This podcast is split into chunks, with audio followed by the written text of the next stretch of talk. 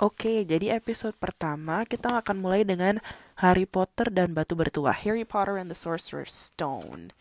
So let's get to it.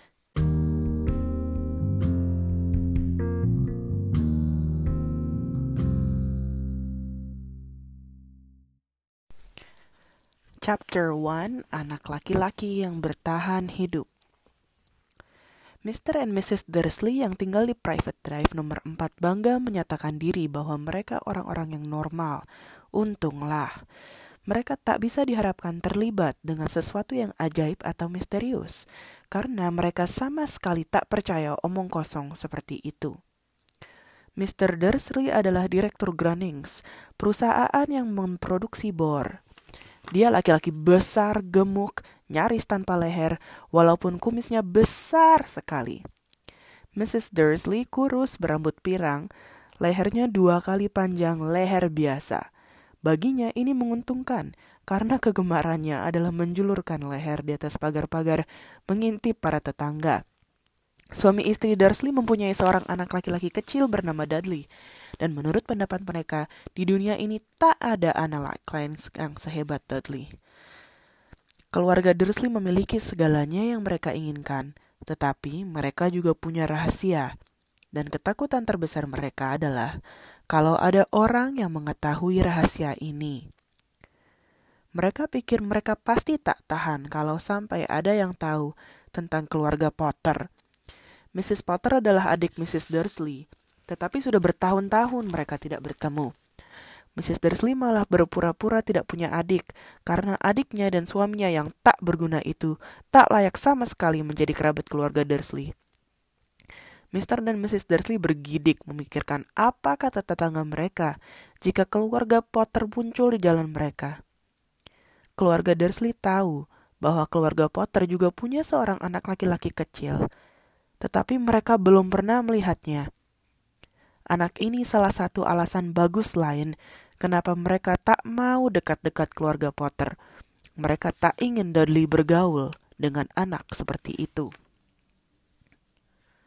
Ketika Mr. dan Mrs. Dursley bangun pada hari Selasa pagi yang mendung, saat cerita ini kita mulai, tak ada tanda-tanda di langit berawan di luar bahwa akan terjadi hal-hal misterius dan aneh di seluruh negeri. Mr. Dursley bersenandung ketika dia mengambil dasinya yang sangat membosankan untuk dipakainya bekerja. Dan Mrs. Dursley bergosip yang seraya berkutat dengan Dudley yang menjerit-jerit dan mendudukan anak itu di kursinya yang tinggi. Tak seorang pun dari mereka melihat seekor burung hantu besar kuning kecoklatan terbang melintasi jendela. Pukul setengah sembilan, Mr. Dursley memungut tas kerjanya, mengecup pipi Mrs. Dursley, dan mencoba mengecup Dudley, tapi gagal, sebab sekarang Dudley ngadat dan melempar-lempar serealnya ke dinding. Dasar anak-anak, senyum Mr. Dursley sambil masuk ke mobilnya dan memundurkannya keluar dari garasi rumah nomor empat. Di sudut jalanlah pertama kalinya dia menyadari ada sesuatu yang aneh. Seekor kucing membaca peta. Sekejap Mr. Dursley tidak menyadari apa yang telah dilihatnya. Kemudian dia menoleh untuk melihat sekali lagi. Ada kucing betina berdiri di ujung jalan private drive, tapi sama sekali tak kelihatan ada peta. Rupanya tadi cuma khayalannya. Pasti itu tipuan cahaya. Mr. Dursley mengejapkan mata dan memandang kucing itu. Si kucing balas memandangnya. Saat Mr. Dursley berbelok di sudut dan meneruskan perjalanan, dia memandang kucing itu lewat kaca spionnya. Kucing itu sekarang sedang membaca papan jalan yang bertulisan private drive. Bukan, bukan membaca, melainkan memandang papan jalan itu. Kucing tidak bisa membaca peta atau papan jalan. Mr. Dursley menggelengkan kepalanya dan mencoba melupakan kucing itu.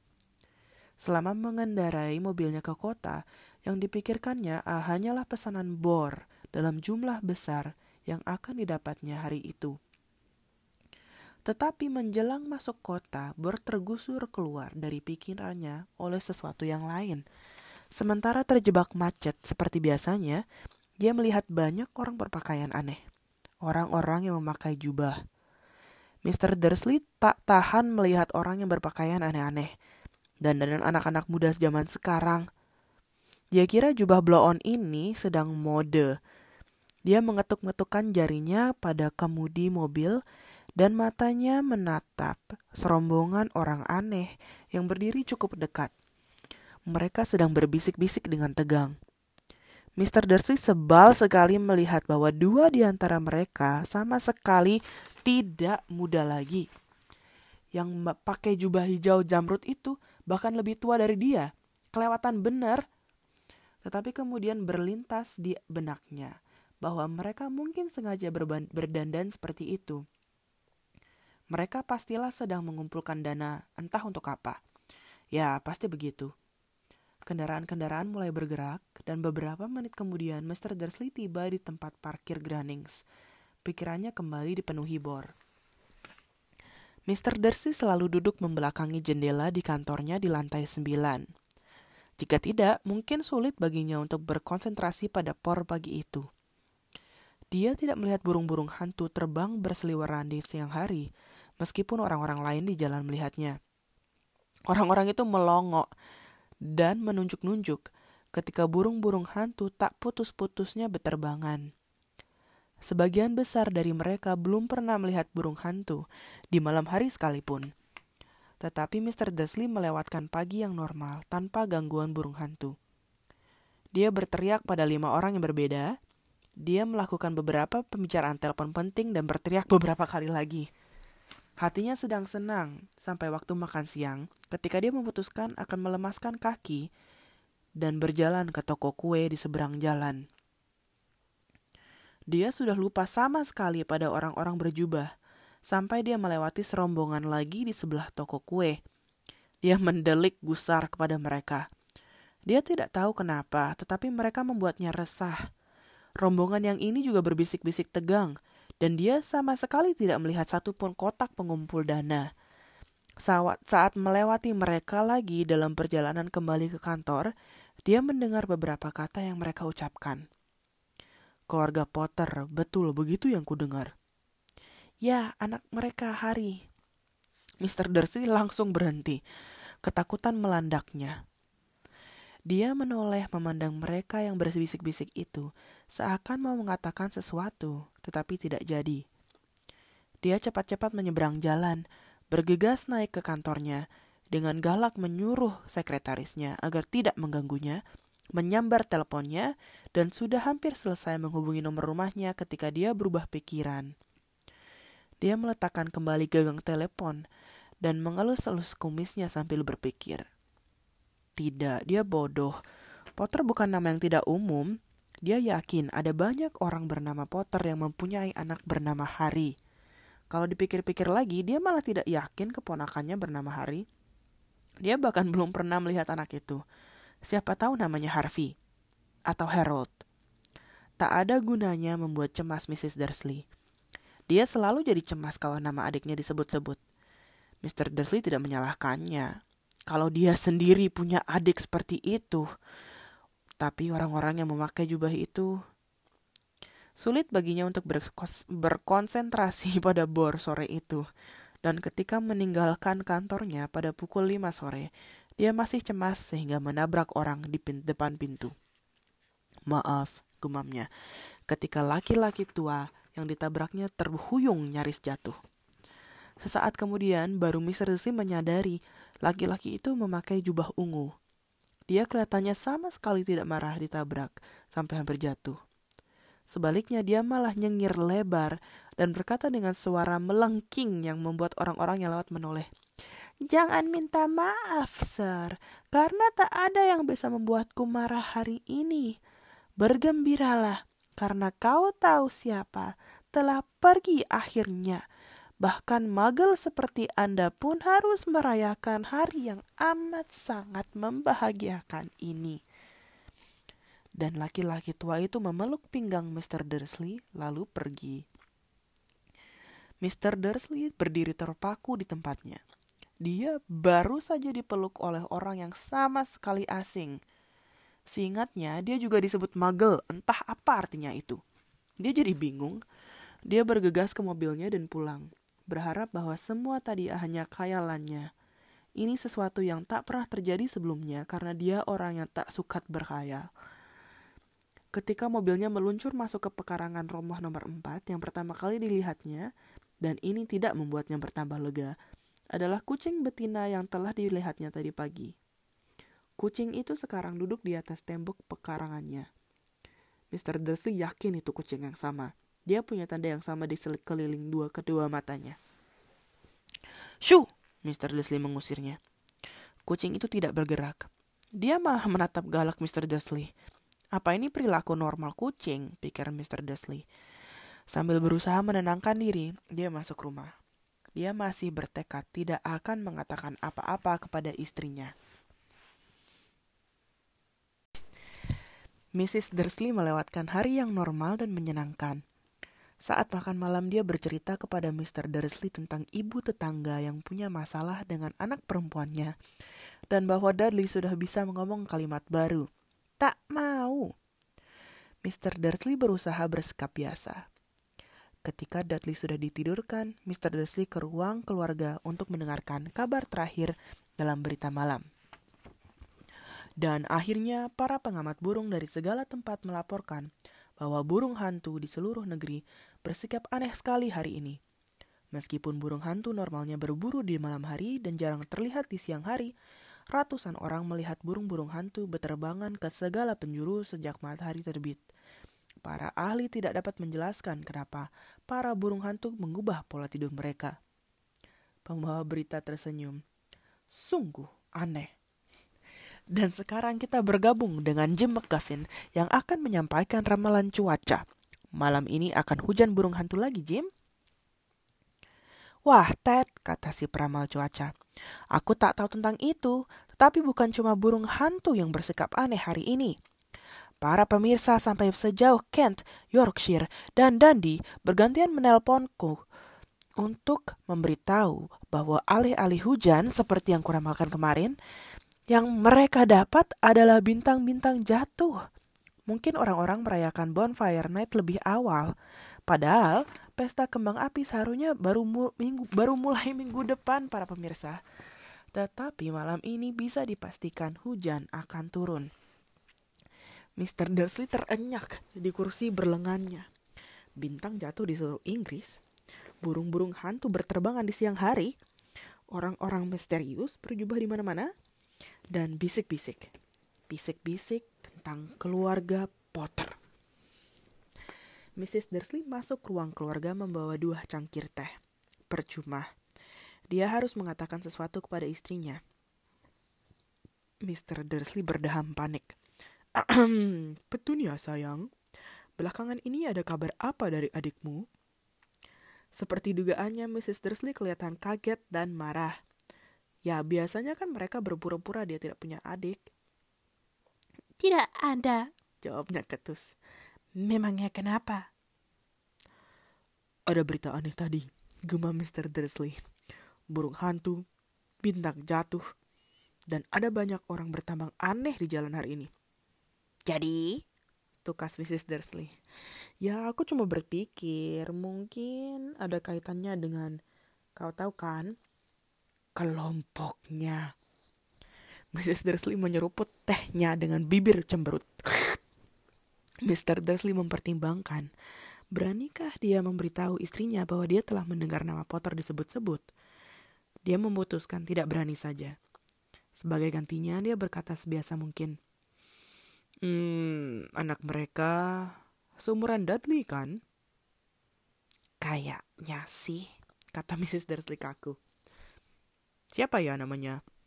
Howard kan? Hari, Nama jelek dan kodian menurutku. Oh ya, kata Mr. Dursley hatinya mencelos. Ya, aku setuju. Dia tak lagi menyinggung-nyinggung masalah itu ketika mereka naik ke kamar tidur.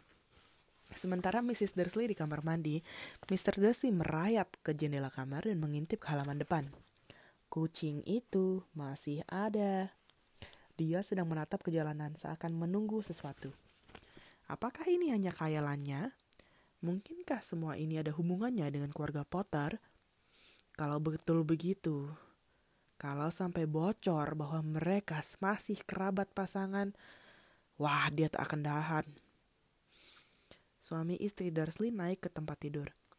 Mrs. Dursley segera tertidur, tetapi Mrs. Dursley tidak. Dia memikirkan segala kemungkinan. Pikiran terakhir dan menenangkan sebelum dia tidur, tertidur adalah seandainya pun keluarga Potter memang terlibat, tak ada alasan bagi mereka untuk datang ke tempat keluarga Dursley. Mereka tahu bagaimana pendapat dirinya dan Mrs. Dursley mengenai mereka dan jenis mereka. Mr. Dursley tak melihat bagaimana dia dan Petunia bisa terlibat dengan entah apa yang sedang berlangsung ini. Dia menguap dan berbalik. Semua itu tak akan mempengaruhi mereka. Betapa kelirunya dia.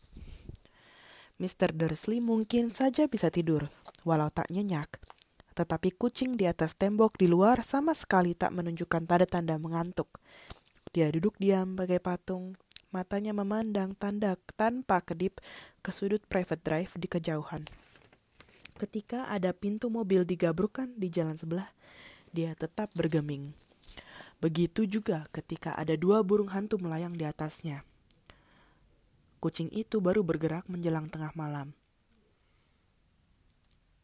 seorang laki-laki muncul di sudut yang diawasi si kucing. Kemunculannya begitu mendadak dan tanpa suara, sehingga kau akan mengira dia muncul begitu saja dari dalam tanah. Ekor si kucing bergerak dan matanya menyipit. Belum pernah ada orang semacam ini di private drive. Dia tinggi, kurus, dan sudah tua sekali. Kalau dilihat dari rambut dan jenggot putihnya yang cukup panjang untuk diselipkan di ikat pinggangnya. Dia memakai jubah ungu panjang yang menyapu jalan dan sepatu bot bergesper dengan hak tinggi. Matanya biru terang dan bercahaya di balik kacamatanya yang berbentuk bulan separuh dan hidungnya panjang serta bengkok, seakan sudah pernah patah paling tidak dua kali. Nama laki-laki ini Albus Dumbledore. Albus Dumbledore tampaknya tidak menyadari bahwa dia baru saja tiba di jalan tempat segala sesuatu dari namanya sampai sepatunya tidak diinginkan. Dia sibuk memeriksa jubahnya mencari sesuatu. Tetapi tampaknya dia sadar diawasi, karena mendadak saja dia mendongak memandang si kucing yang masih memandangnya dari ujung lain jalan. Entah karena apa, melihat kucing ini dia tampak geli. Dia berdecak dan bergumam. Hmm, seharusnya aku tahu. Dia sudah menemukan apa yang dicarinya di kantong sebelah dalam. Ternyata korek api perak. Dibukanya, diangkatnya ke udara lalu dinyalakannya. Lampu jalan terdekat padam dengan bunyi pop pelan. Dinyalakannya lagi, lampu berikutnya ikut padam. Dua belas kali ia menyalakan pemadam lampu, sampai cahaya yang tinggal hanyalah dua sorot kecil mungil di kejauhan, yaitu mata si kucing yang mengawasinya. Jika ada orang yang melongok keluar dari jendela sekarang, bahkan si mata tajam Mrs. Dursley pun tidak akan melihat apa yang ter sedang terjadi di trotoar. Dumbledore menyelipkan pemadam lampu ke dalam jubahnya lagi dan berjalan menuju rumah nomor empat. Setiba di sana, dia duduk di sebelah kucing. Dumbledore tidak memandangnya, tetapi setelah beberapa saat dia mengajaknya bicara. Hmm, tak disangka kita bertemu di sini ya, Profesor McGonagall. Dia menoleh untuk tersenyum pada si kucing betina, tetapi kucing itu sudah tak ada. Alih-alih kucing, dia tersenyum pada wanita bertambang agak galak yang memakai kacamata persegi persis bentuk yang melingkari mata si kucing. Wanita itu juga memakai jubah, warnanya hijau zamrud. Rambut hitamnya digelung ketat. Ia kelihatan bingung. Mm, bagaimana kau bisa tahu kucing itu aku? Tanyanya. Profesorku, belum pernah aku melihat kucing yang duduk begitu kaku.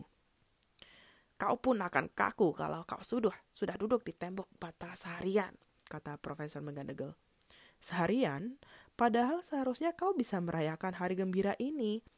Aku melewati paling tidak selusin pesta dan perayaan dalam perjalanan kemari. Profesor McGonagall mendengus marah. Hm, oh ya, semua merayakan, katanya tak sabar. Kau pikir mereka akan lebih hati-hati, tetapi tidak. Bahkan para magel pun merasa ada sesuatu yang sedang terjadi. Itu disiarkan di warta berita mereka. Dia mengedekan kepalanya ke arah jendela ruang keluarga Dursley yang gelap. Aku mendengarnya. Rombongan burung hantu, bintang jatuh. Nah, mereka kan tidak bego. Keanehan ini menarik perhatian mereka. Bintang jatuh di Kent. Aku berani bertaruh itu di Delos Deagle. Dari dulu dia kurang perhitungan. Kau tak bisa menyalahkan mereka, kata Dumbledore lembut. Tak ada yang benar-benar bisa kita rayakan selama 11 tahun ini. Aku tahu, kata Profesor McGonagall jengkel. Tapi itu bukan alasan bagi kita untuk lupa diri. Orang-orang ceroboh sekali, berkeliaran di jalan di siang bolong, bahkan tidak memakai pakaian muggle, bertukar gosip. Dia melirik tajam Dumbledore, seakan berharap Dumbledore akan memberitahunya sesuatu tapi ternyata tidak. Maka dia meneruskan. Bagus sekali jika pada hari kau tahu siapa akhirnya menghilang. Bangsa Magel akhirnya juga tahu tentang kita. Kira-kira dia betul sudah pergi Dumbledore. Kelihatannya begitu, kata Dumbledore. Banyak yang harus kita syukuri. Kau mau permen jeruk? Apa? Permen jeruk. Permen Muggle yang kusukai. Tidak, terima kasih kata Profesor McGonagall dingin. Seakan menurut dia, ini bukan saatnya untuk makan permen jeruk. Seperti ku katakan, bahkan jika kau tahu siapa sudah pergi, profesorku yang baik, tentunya orang bijaksana seperti kau bisa menyebut namanya. Segala omong kosong kau tahu siapa, selama sebelas tahun aku sudah berusaha membujuk orang-orang agar menyebutnya dengan namanya yang sebenarnya, Voldemort. Profesor McGonagall berjengit. Tetapi Dumbledore yang sedang membuka bungkus dua permen jeruk kelihatannya tidak tahu. Jadi sangat membingungkan jika kita selalu berkata kau tahu siapa. Aku tak melihat alasan kita harus takut menyebut nama Voldemort. Aku tahu, kata Profesor McGonagall, kedengarannya setengah putus asa, setengah putus asa, setengah kagum. Tetapi kau lain, semua tahu kau satu-satunya yang ditakuti sih kau tahu. Oh baiklah, Voldemort. kau membuatku tersanjung, jawab Dumbledore tenang. Voldemort memiliki kekuatan yang tak akan pernah kumiliki. Hanya karena kau terlalu, ya, mulia untuk menggunakannya. Untung sekarang gelap. Belum pernah mukaku semerah ini sejak Madame Pomfrey mengatakan dia menyukai tutup telingaku yang baru. Profesor McGonagall memandang tajam Dumbledore dan berkata, Burung-burung hantu itu bukan apa-apa dibanding dengan kabar burung yang tersebar. Kau tahu apa yang dikatakan semua orang tentang alasan kenapa dia menghilang, tentang apa yang akhirnya menghentikannya, Kelihatannya Profesor McGonagall telah mencapai pokok masalah yang ingin sekali didiskusikannya. Alasan kenapa dia duduk menunggu di atas tembok keras dingin sepanjang hari. Karena tidak sebagai kucing ataupun sebagai perempuan, dia pernah memandang Dumbledore setajam sekarang. Jelas bahwa apa pun yang dikatakan semua orang tak akan dipercayainya sampai Dumbledore mengatakan kepadanya bahwa itu benar. Tapi Dumbledore malah memilih permen jeruk yang lain dan tidak menjawab. Apa yang mereka katakan, dia meneruskan, adalah bahwa tadi malam Voldemort muncul di Godric's Hollow. Dia datang mencari keluarga Potter. Menurut gosip, Lily dan James Potter sudah sudah mereka sudah meninggal. Dumbledore menundukkan kepalanya. Profesor McGonagall memekik kaget. Lily dan James, tak bisa aku percaya. Aku tak mau percaya. Oh Albus. Dumbledore mengulurkan tangan dan membelai bahu Profesor McGonagall. Aku tahu, aku tahu, katanya sedih. Suara Profesor McGonagall bergetar ketika dia meneruskan. Itu belum semua. Kata mereka dia mencoba membunuh anak keluarga Potter Hari. Tetapi dia tidak bisa. Dia tidak bisa berhasil membunuh anak kecil itu. Tak ada yang tahu kenapa atau bagaimana, tetapi mereka bilang bahwa ketika dia gagal menuruh membunuh Harry Potter, kekuatan Voldemort punah, dan itulah sebabnya dia menghilang. Dumbledore mengangguk tanpa bicara. Jadi, jadi betul, Profesor McGonagall tergagap. Setelah semua yang dilakukannya, semua orang yang telah dibunuhnya, dia tak bisa membunuh anak yang boleh dikatakan masih bayi. Sungguh mengherankan. Mengingat segala upaya untuk menghentikan sepak terjangnya. Tetapi bagaimana mungkin Hari bisa tertahan? Kita cuma bisa menduga, kata Dumbledore. Kita mungkin tak akan pernah tahu. Profesor McGonagall menarik sehelai sapu tangan sutra dan mengusap mata di balik kacamatanya. Dumbledore menyedot hidung keras sambil mengambil jam emas dari dalam sakunya dan memandangnya. Jam itu sudah sangat tua. Jarumnya ada dua belas, tetapi tidak ada angkanya. Sebagai gantinya, planet-planet kecil bergerak mengitari tepinya. Tapi Dumbledore pasti bisa mengartikannya, karena dia mengembalikan jam itu ke sakunya dan berkata, Harit, Hagrid terlambat. Kurasa dia yang memberitahumu bahwa aku akan ada di sini, kan? Ya, jawab Profesor McGonagall. Dan kurasa kau tidak akan memberitahuku kenapa kau sampai berada di sini. Aku datang untuk mengantar Hari kepada Bibi dan pamannya. Hanya mereka lah keluarganya yang tinggal sekarang. Hmm, kau tidak. Yang kau maksudkan tak mungkin orang-orang yang tinggal di sini. Seru Profesor McGonagall seraya melompat berdiri dan menunjuk rumah nomor empat. Dumbledore, jangan. Aku sudah mengamati mereka sepanjang hari. Takkan bisa kau temukan dua orang yang sangat berbeda dari kita. Seperti mereka. Dan mereka punya anak. Kulihat anak ini menendang-nendang ibunya sepanjang jalan ini, menjerit-jerit minta permen. Harry Potter akan tinggal di sini. Ini tempat paling baik untuknya, kata Dumbledore tegas. Bibi dan pamannya akan bisa menjelaskan segalanya kepadanya kalau dia sudah lebih besar. Aku sudah menulis surat kepada mereka. Surat? Profesor McGonagall mengulangi dengan lesu, kembali duduk di atas tembok. Astaga, Dumbledore, Kau pikir kau bisa menjelaskan semua ini dalam surat? Orang-orang ini tak akan pernah memahami hari. Dia akan jadi orang terkenal, jadi legenda. Aku tak akan heran jika di masa depan nanti hari ini akan dijadikan hari Harry Potter. Akan ada buku-buku tentang hari yang ditulis. Semua anak di dunia kita akan mengenal namanya. Justru itu, kata Dumbledore, memandang dengan sangat serius di atas lensa kacamatanya yang berbentuk bulan separuh. Semua itu bisa membuat sombong anak mana pun. Sudah terkenal sebelum dia bisa berjalan dan berbicara. Terkenal gara-gara sesuatu yang ingat pun dia tidak. Tak bisakah kau lihat, akan jauh lebih baik baginya jika dia dibesarkan jauh dari semua itu, sampai dia sudah siap menerimanya. Profesor McGonagall membuka mulut berubah pikiran, menelan ludah, dan kemudian berkata, Ya, ya kau benar tentu saja. Tetapi bagaimana anak itu bisa tiba di sini, Dumbledore? Mendadak dia matinya jumah jubah Dumbledore, seakan dia mengira Dumbledore mungkin saja menyembunyikan anak itu di balik jubahnya. Hagrid yang akan mengantarnya. Kau pikir bijaksana mempercayakan hal sepenting ini kepada Hagrid? Aku akan mempercayakan hidupku kepada Hagrid, kata Dumbledore. Aku tidak bermaksud mengatakan hatinya tidak berada di tempatnya yang benar, kata Profesor McGonagall menggerundel. Tetapi kau tak bisa pura-pura tak tahu dia ceroboh. Dia kan cenderung... Apa itu? Derum rendah memecah kesunyian di sekitar mereka. Derum itu makin lama makin keras sementara mereka memandang ke ujung jalan, mencari-cari lampu kendaraan.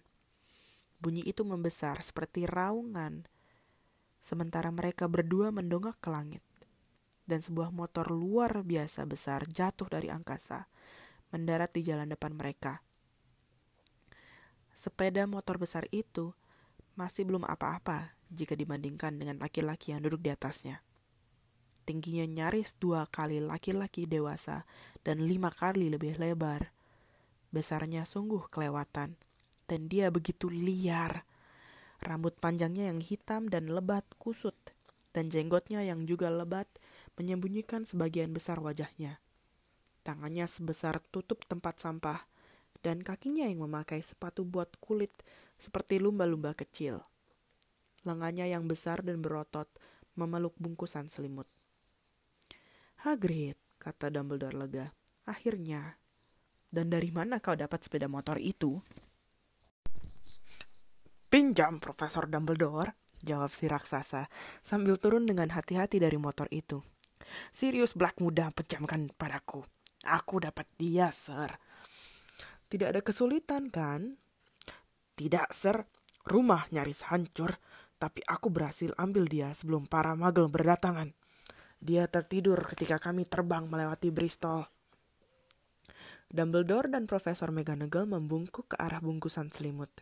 Di dalamnya ada seorang bayi laki-laki tertidur nyenyak. Di balik sejumput rambut hitam pekat di atas dahinya, mereka bisa melihat luka berbentuk aneh, seperti sambaran kilat. Itukah? bisik Profesor McGonagall. Ya, kata Dumbledore, bekas lukanya tak akan hilang selamanya. Tak bisakah kau melakukan sesuatu, Dumbledore? Kalaupun bisa, aku tak mau. Bekas luka kadang-kadang ada gunanya. Aku sendiri punya bekas luka di atas lutut kiri yang berupa peta jalur kereta api bawah tanah London. Nah, berikan anak itu, Hagrid. Lebih baik segera kita bereskan. Dumbledore menggendong Harry dan berbalik menuju rumah keluarga Dursley. Bolehkah, bolehkah aku ucapkan selamat tinggal padanya, Sir? Tanya Hagrid. Dia menundukkan kepalanya yang besar berambut lebat dan memberi si bayi kecupan yang pastilah membuat gatal gara-gara gesekan kumisnya. Kemudian mendadak Hagrid melolong seperti anjing yang terluka. Shh, desah para Profesor McGonagall. Kau akan membangunkan para magel. Maaf, isak Hagrid. Seraya mengeluarkan sapu tangan besar berbintik-bintik dan membenamkan wajahnya di dalamnya.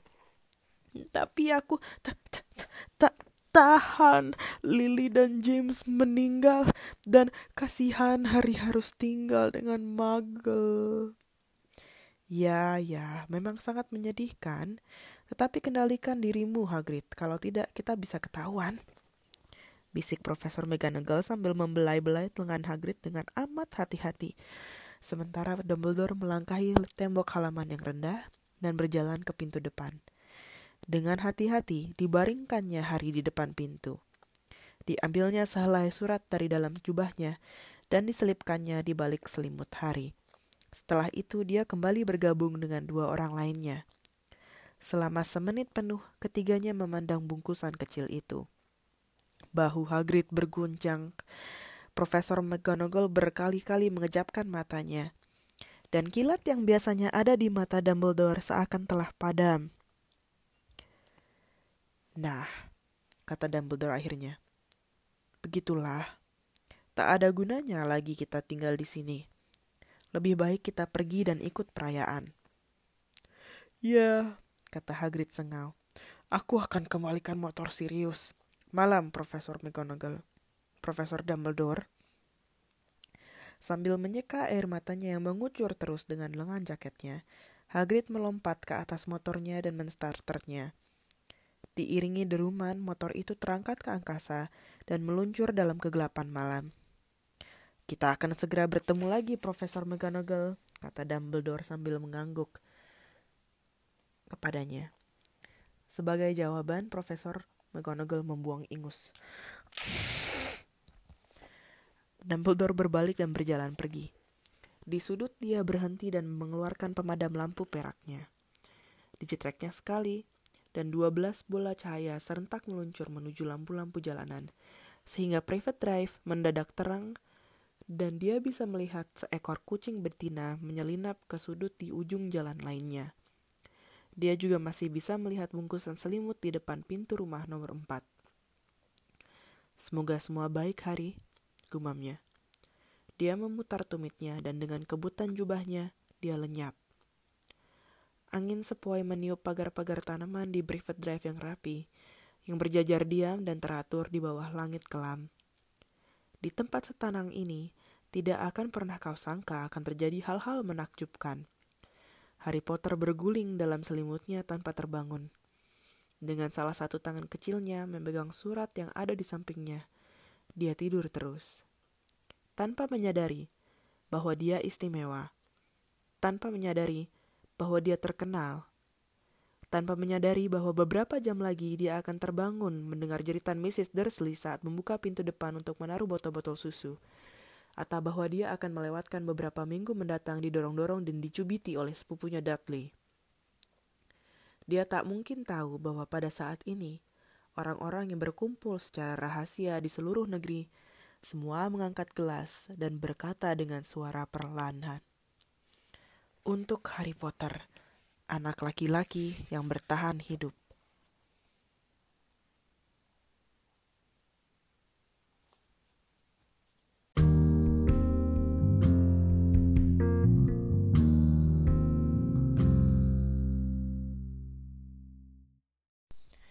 Oke, sekian teman-teman.